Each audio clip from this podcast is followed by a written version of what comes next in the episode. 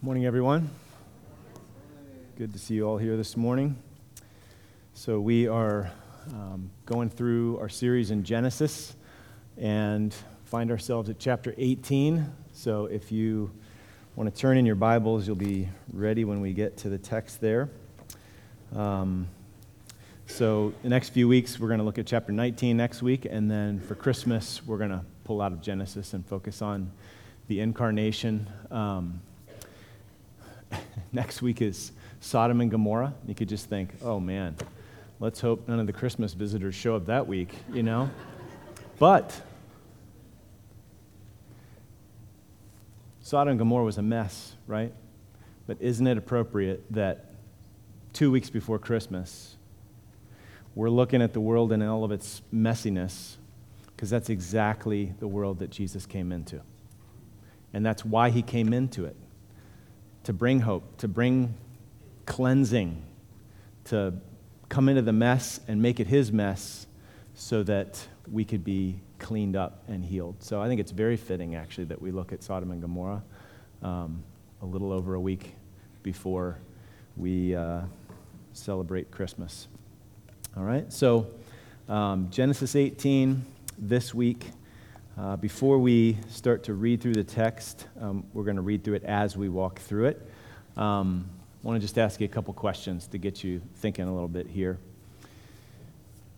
Do you ever find yourself doubting God's ability or willingness to do miracles in your life? So, for yourself, Maybe also for someone else that you know. Yeah, I know God can do the miraculous. I, I know He does miracles. He's done them in the past. You know, maybe He does them in some of those missionaries' lives, you know, in far off places, but I don't know, not for me, or doesn't seem like for him or for her. Ever struggle with that? Ever doubt God's ability or willingness to do the miraculous, to really intervene in a miraculous way? Or do you ever struggle with the justice of God? Like the perceived lack of justice. I mean, just look at the news, just look at what's going on in this world that's such a mess. Like, why does it seem like the wicked prosper and the righteous suffer? What are you doing? You're certainly not alone. Remember Psalm 73, Asaph, a leader, spiritual leader in Israel, said, Surely God is good to Israel, to those who are pure in heart.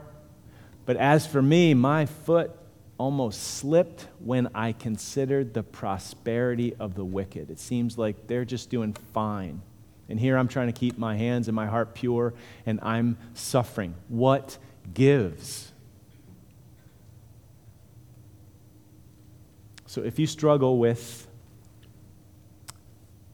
the ability, the willingness of God to do the miraculous in your life, in the lives of those you love and pray for, if you struggle with the justice of God, trying to wrestle with how are you just and not dealing with this or that, first, you're not alone, but second, Genesis 18 is for you. We need this word. This word is aimed at those struggles. Um, so there's an outline in the bulletin, or the slides will be up, but in the bulletin it says there's three points. Um, that last one, do you trust him? We're going to kind of ask that question after point one and after point two rather than just at the end, okay? So just a little outline head up, heads up. Um, all right, let's go ahead and dive in. The first point is anything too hard for Yahweh, the name of God in the Old Testament, his special covenant name. Is anything too hard for the Lord? When you see those all caps L O R D. That's referring to Yahweh, the covenant name. Verses 1 to 15. And the Lord appeared to Abraham by the oaks of Mamre as he sat at the door of his tent in the heat of the day. So, you know, Abraham was not Hispanic, but this would have been siesta time, typically. It is stinking hot in the Middle East in the middle of the day. So Abraham is sitting at the door of his tent in the heat of the day. Minimal activity due to the heat, right?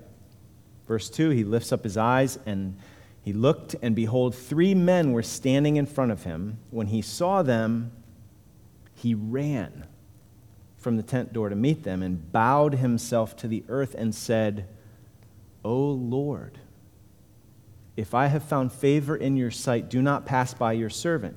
So somehow Abraham must have recognized the divine presence in this visitation because he uses the term for Lord that is used distinctively of God in the Old Testament. So when Lord is used in the Old Testament in the sense of, kind of in the generic sense of sir, it actually has a slightly different spelling.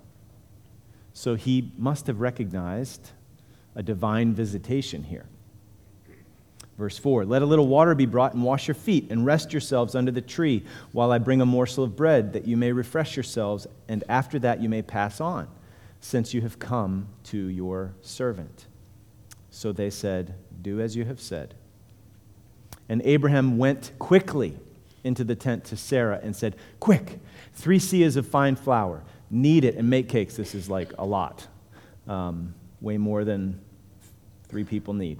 And Abraham ran to the herd and took a calf, tender and good, and gave it to, the young, gave it to a young man who prepared it quickly. Then he took curds and milk and the calf that he had prepared and set it before them, and he stood by them under the tree while they ate.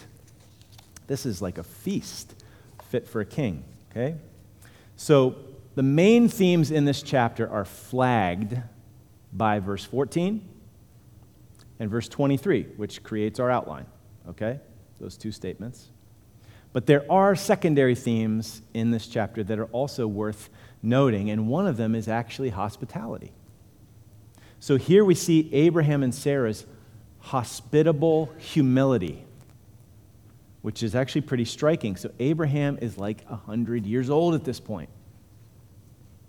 He is a great man with flocks and herds and a household, even though he hasn't had a child, you know, with Sarah yet.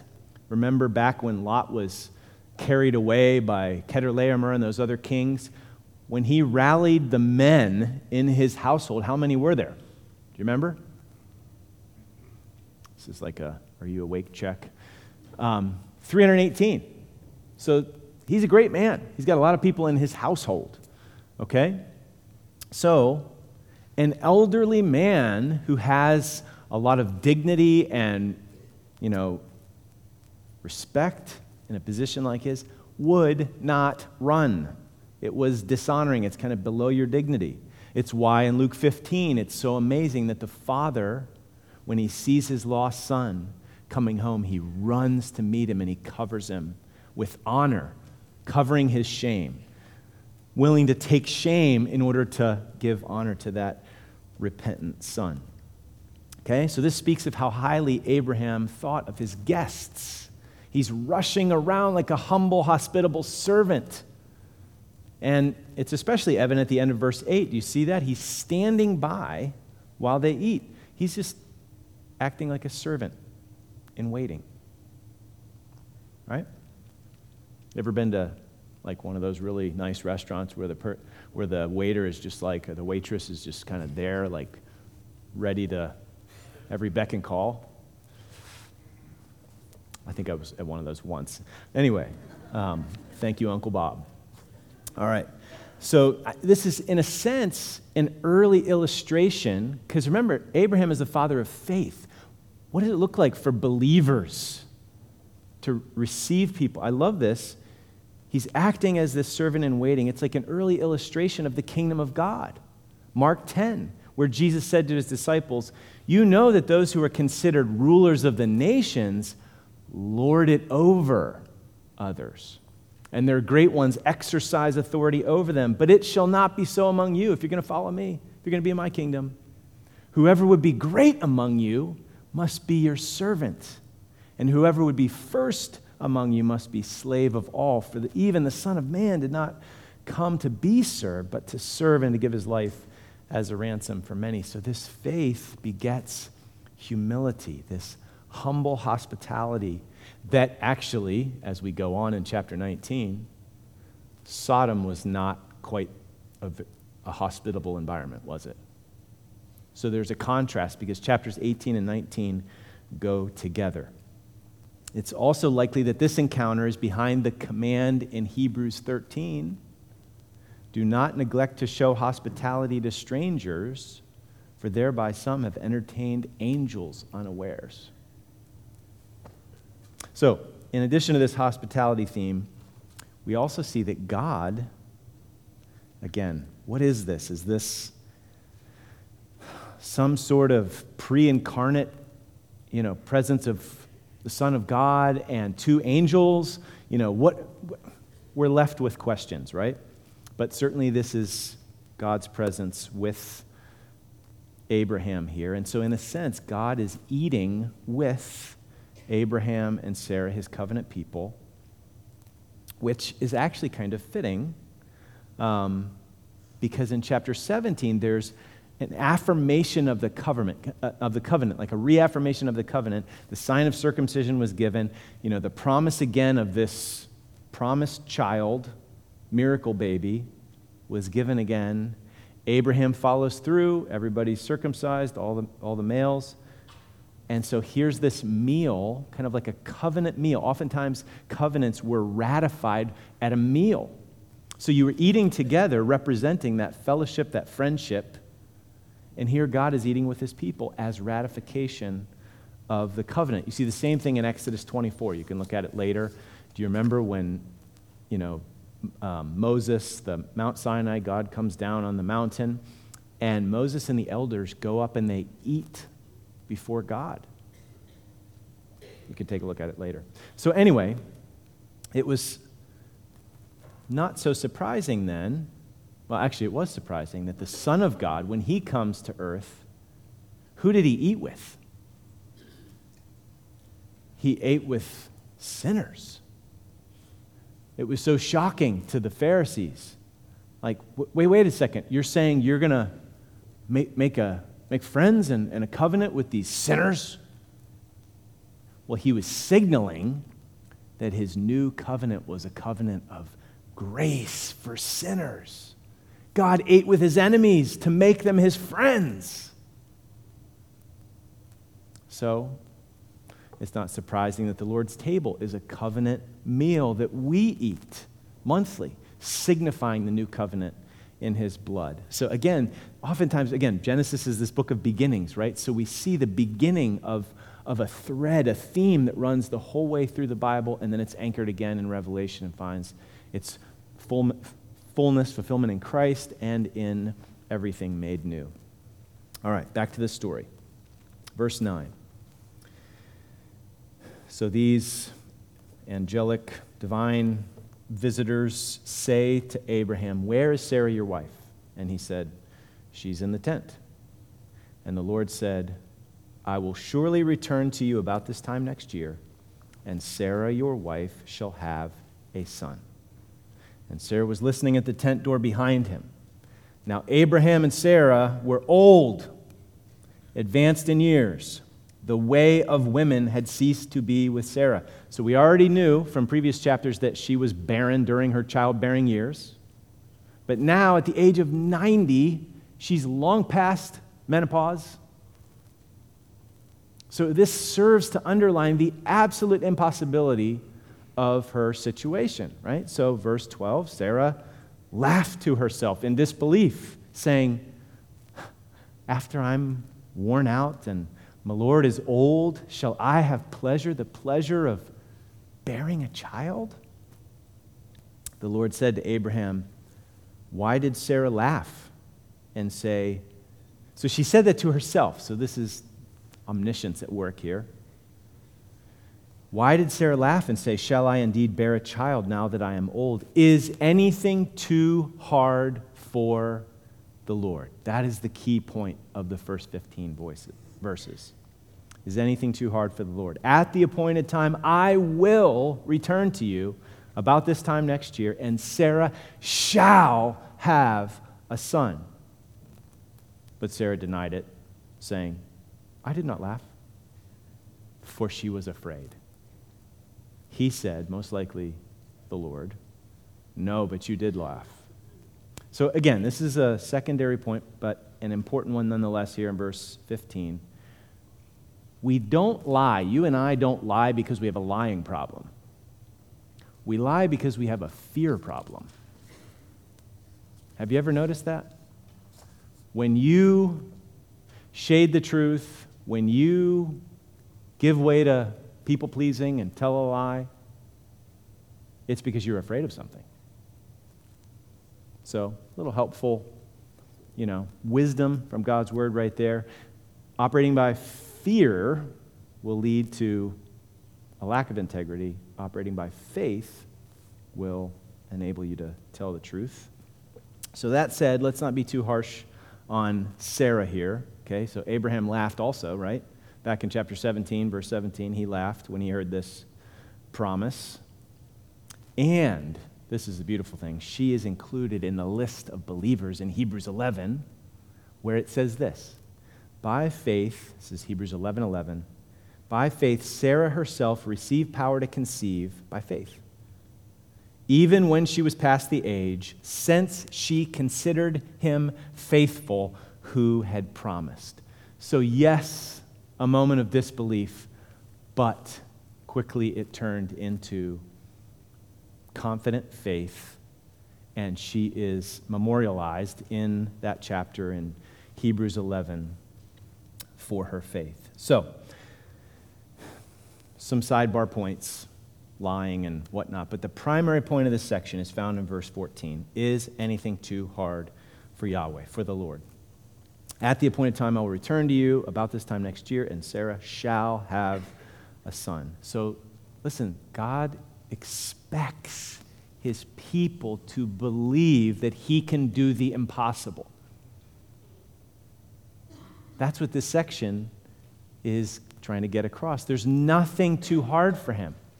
Our Almighty God can keep his promises no matter what seeming barriers or obstacles might be in the way. So Sarah laughed at the promise of God. And, you know, we can understand why. Have you ever laughed at the promise of God? Have you ever, like, internally done the equivalent or done one of these like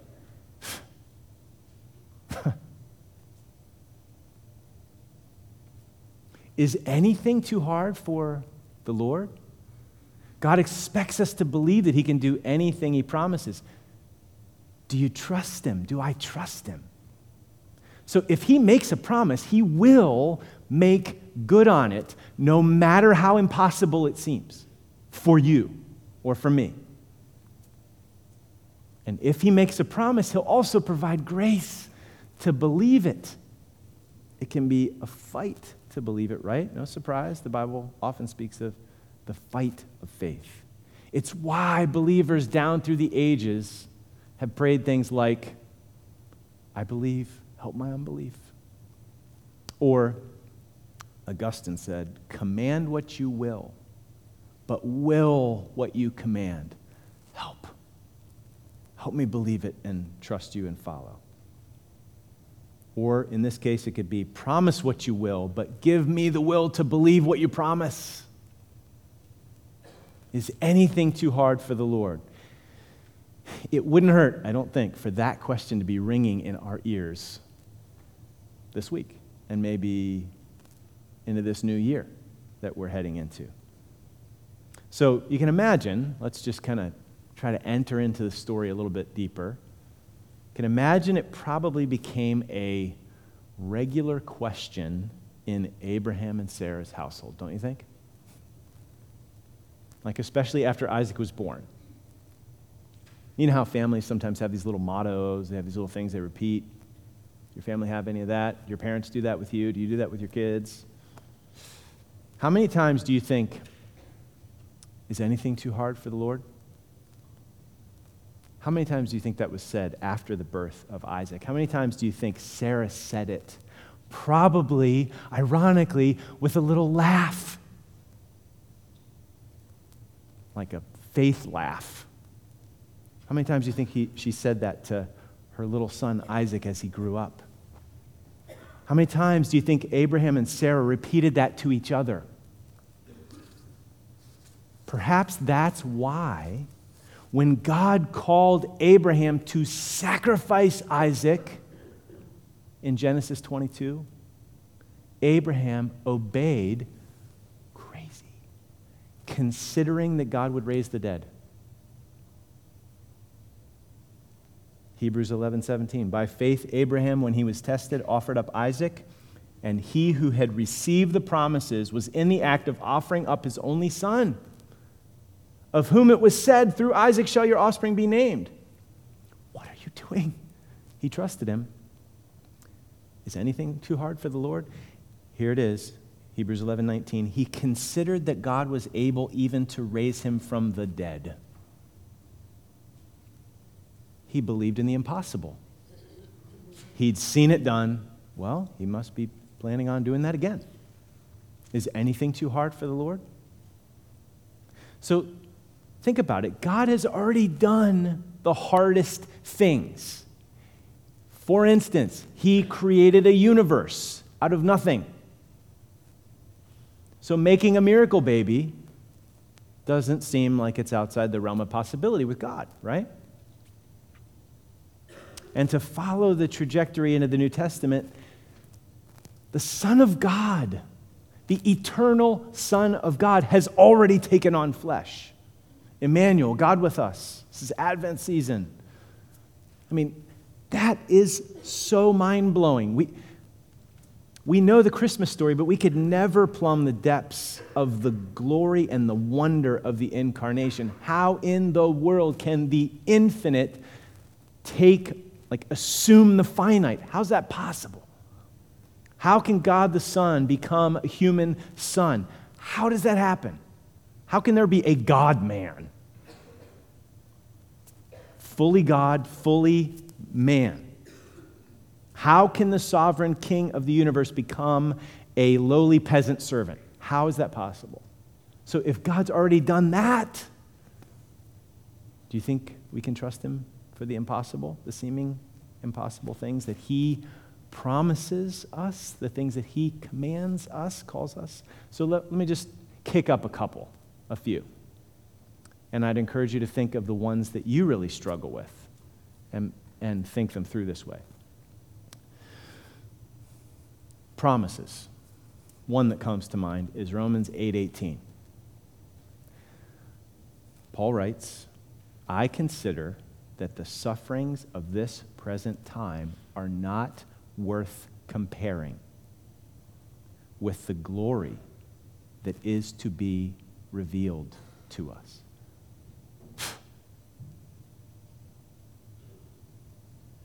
Have you ever laughed at that one? Especially if you have suffered deeply, it can be hard to believe that. It seems impossible. Romans 8:28 we know that for those who love God, all things work together for good for those who are called according to his purpose.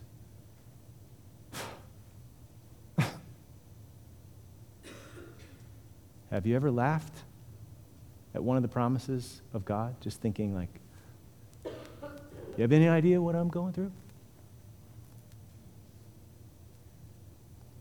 How about commands of God? Rejoice in the Lord always. You kidding me? What are you talking about? Philippians 4 goes on Do not be anxious for anything. Is anything too hard for the Lord? I'm, let me just stop here for a second and say the purpose of this right now is not to flog you for past failures of faith, even though we need to own our sin and repent. The point is, we have reason to trust in the face of things that seem impossible. Luke 6:27 But I say to you who hear love your enemies. Do good to those who hate you. Bless those who curse you. Pray for those who mistreat you. Like we can easily laugh that one off. Dismiss it. We could add a lot more but I think you get the idea and I think we all need to personalize this. What are the promises that are really hard for us to believe? What are the commands for us that are really hard for us to embrace? And then let's ask the question Is there anything too hard for the Lord? Can He give grace for this? Can He make good on that promise? Isaac lived. We can trust him. So consider the reasoning of Romans 8:32.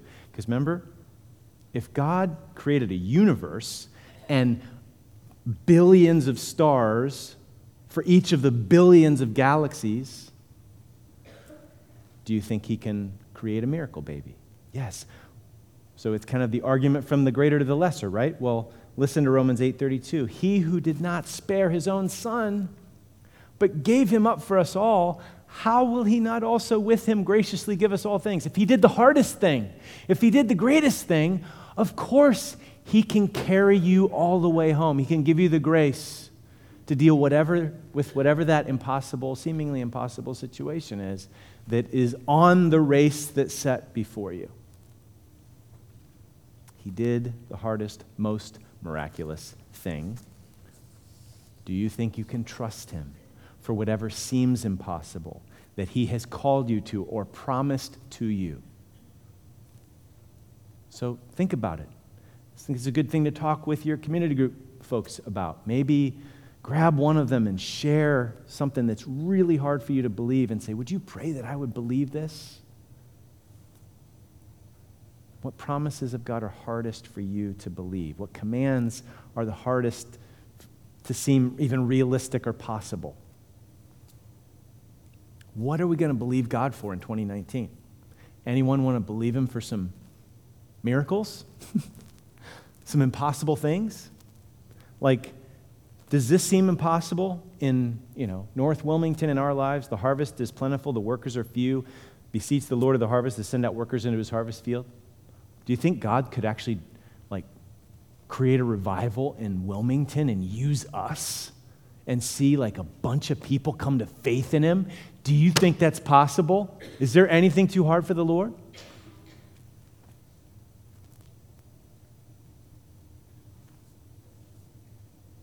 And, you know, to use you. So we're praying over the next year. This, this shouldn't be impossible. Shouldn't seem impossible, but for some of us, it's understandable. It can.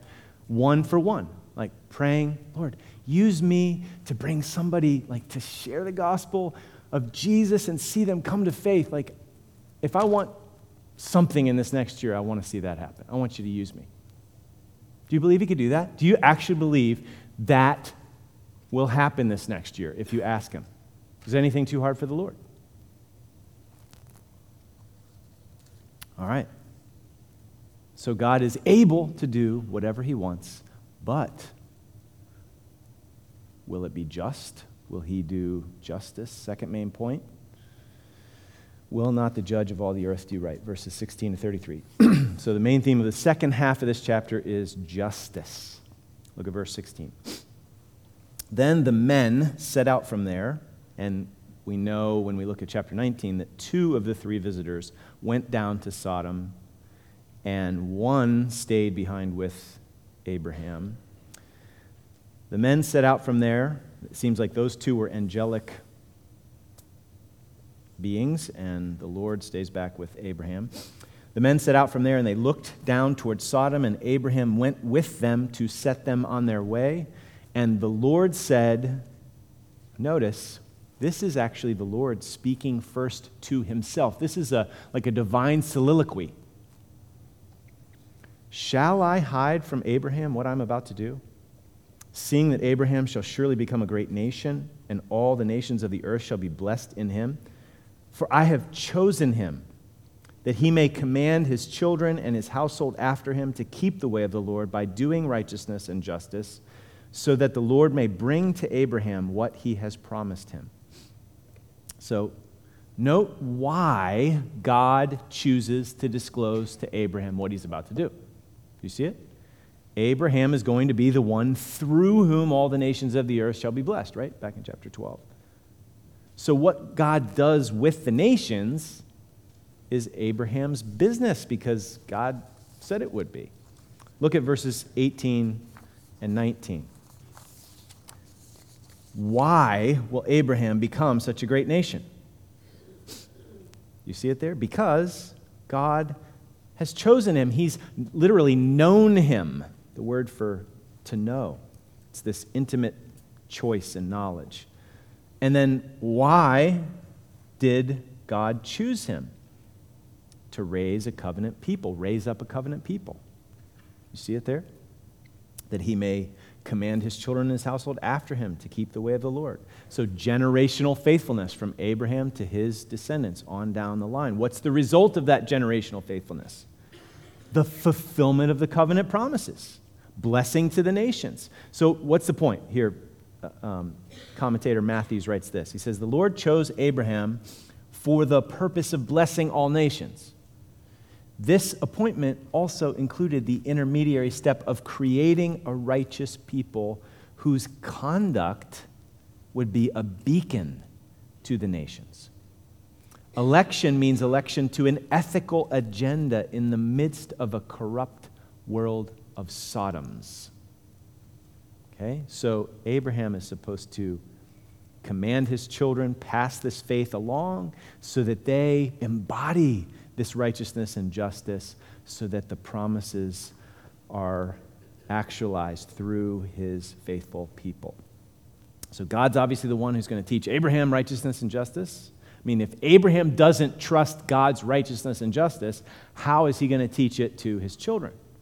So, God brings Abraham into his decision to judge Sodom and Gomorrah like kind of like a prophet, informing him of what he's about to do.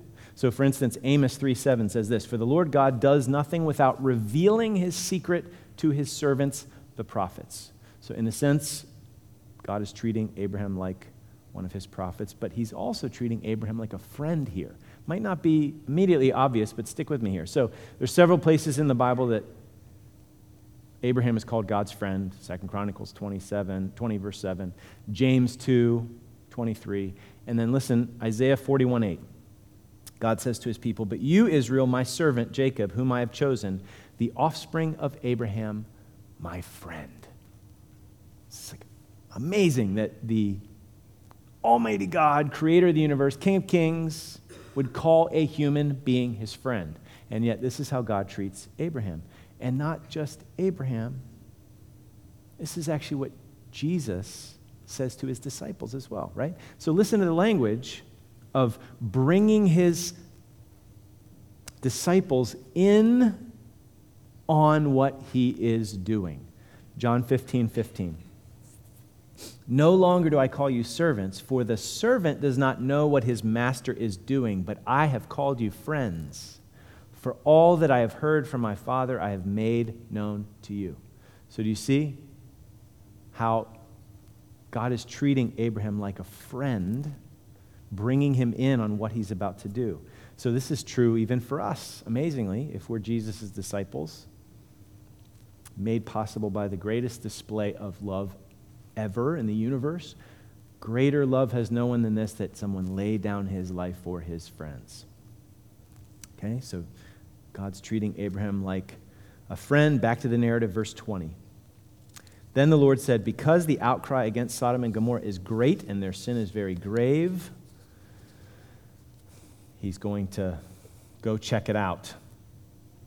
Um, just one quick pause here. We can't stop after every line. But, you know, I think sometimes we chafe at the idea of God who judges and rains down punishment, like he's going to do on Sodom and Gomorrah. But those same people, and this is sometimes us, when people are oppressed or abused, we want justice for those perpetrators, don't we? Well, a God of compassion and love must also be a God of justice and wrath. You can't have a God of love without a God of wrath and judgment. So, injustice, oppression, and abuse is taking place in Sodom and Gomorrah, and Yahweh is responding to the outcry. Their sin is very grave. There's this outcry that's just, and he's doing something about it here. He's, justice is about to be served. Okay, verse 21. So I will go down to see whether they have done altogether according to the outcry that has come to me, and if not, I will know. This doesn't mean God has poor vision. I can't quite see. I need to go down there. Doesn't mean his, lim- his knowledge is limited. This is a way of speaking, kind of anthropomorphically, of how careful he is with scrutiny. He's exercising this direct, close attention before bringing such decisive judgment. Same thing with the Tower of Babel, right? He came down and judged. Because the judge of all the earth will indeed do right. So, verse 22 the men turned from there, went toward Sodom, but Abraham stood still before, still stood before the Lord. Then Abraham drew near and said, He's certainly concerned for Lot, but this is an example of him being a blessing to the whole world. Will you indeed sweep away the righteous with the wicked? Suppose there are 50 righteous within the city. Will you then sweep away the place and not spare it for the 50 righteous who are in it?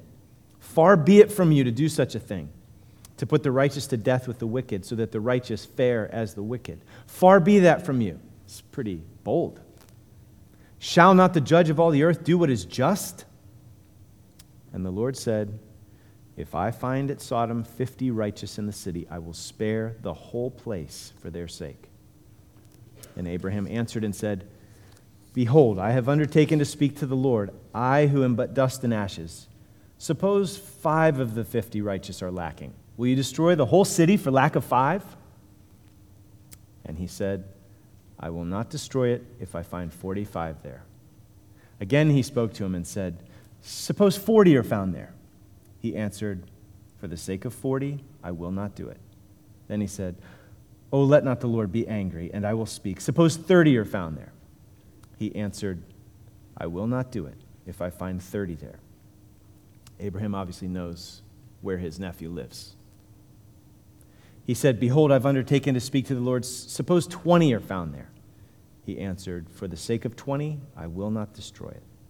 Then he said, Oh, let not the Lord be angry, and I will speak again this but once, but this once. Suppose 10 are found there. He answered, For the sake of 10, I will not destroy it. And the Lord went his way when he had finished speaking to Abraham, and Abraham returned to his place. So, what do we see here? First off, the Lord's justice is based on accurate, exhaustive knowledge. Okay? God's judgment is never a knee jerk, misinformed reaction. He comes down, careful scrutiny. Also, he's inviting Abraham, his friend, his people, by covenant into his plans to execute justice. Abraham intercedes for the nations. He was called to and be, he was called and blessed in order to be a blessing to the whole world. And he's attempting to do that even with his appeals to reduce the number. And then just think of this if there were only if there had only been 10 righteous people in Sodom, God would have spared it. I mean, that's incredible mercy. He will not sweep away the righteous with the unrighteous. That's just how incredibly wicked Sodom and Gomorrah was, were. So here Abraham is mediating in the face of God's judgment. Moses did the same thing, didn't he? Remember after the golden calf? He says, Please forgive their sin, but if not, blot me out of the book. Later on, Jeremiah, God commanded him to run to and fro through the streets of Jerusalem. Look and take note. Search her squares to see if you can find a man, one person that trust me, one who does justice and seeks truth, that I may pardon the city of Jerusalem. Sadly, there were none righteous except the mediator. Sounds familiar, doesn't it? What if there were none righteous, not even one? What if the only righteous one was the one interceding? In fact, what if this whole mediation thing were just kind of turned on its head? What if one were to die for the many? Well, there is none righteous, no, not one. We all deserve to be swept away. We don't want justice, folks. We want mercy. We need mercy. And so the mediator had to come from outside of fallen humanity in order to rescue fallen humanity. So the ultimate mediator did come and he interceded for us, the Son of God taking on flesh. Praise God for Advent. Listen to these texts. This is good news. God, our Savior, 1 Timothy 2 3, desires all people to be saved and to come to the knowledge of the truth. For there is one God, and there is one mediator between God and men, the man, Christ Jesus, who gave himself as a ransom for all. So this mediator took that work all the way to the cross.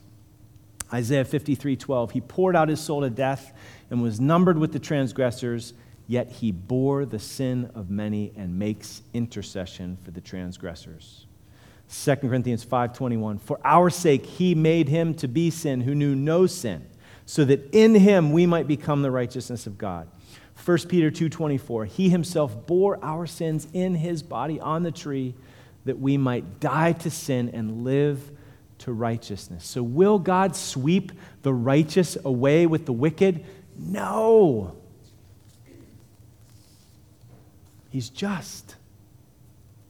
Righteous Yahweh will not destroy the righteous with the wicked, but righteous Yahweh will crush the righteous one for the wicked, that we, the wicked, may become righteous by his grace through faith in his righteous Son. So the judgment of God has been, is, and will be just. We can trust him. Will not the judge of all the earth do what is right? Yes, yes, he will. And so the question is do we trust him in that? If you trust him, first off, you won't be swept away. Yes. Even though that's what we deserve. It's what everybody deserves. And then, as his righteous people, we will most certainly suffer injustice under the sun in this broken world. We will grieve and we will groan over all the injustice in this world. We will wonder why God doesn't act more quickly to judge, but we can trust Him because His knowledge is exhaustive, unlike ours. He has purposes. Wait for it, wait for those purposes. The judge of all the earth will indeed do right. And in the meantime, you and I, as believers, can intercede for God to be merciful, to turn more wicked hearts from wickedness to righteousness. We can let our light shine before others so that they may see our good works, righteous deeds, and give glory to our Father who's in heaven. So, listen, brothers and sisters, if we're going to believe God for the impossible, right? Is there anything too hard for the Lord? Anybody? No if we're going to trust his sometimes delayed and inscrutable justice, because the judge of all the earth will do right, and if we're going to be his merciful mediators, beacons of justice and righteousness, we need him, don't we? Doesn't that like help you feel how much you need him? Like, I, I, I want to believe, help my unbelief. I, I need you. So we're going to close with that song as a prayer Lord, I need you. So the musicians can come up and we'll close with that song. So, Father, we believe. Help our unbelief. Help it because of what Jesus has done for us. It's in his name that we can pray, that we can come with confidence to your throne, knowing that we can receive mercy and grace to help us in our need. So help our unbelief because of Jesus, by the power of your Spirit, for the glory of your name. In Jesus' name, amen.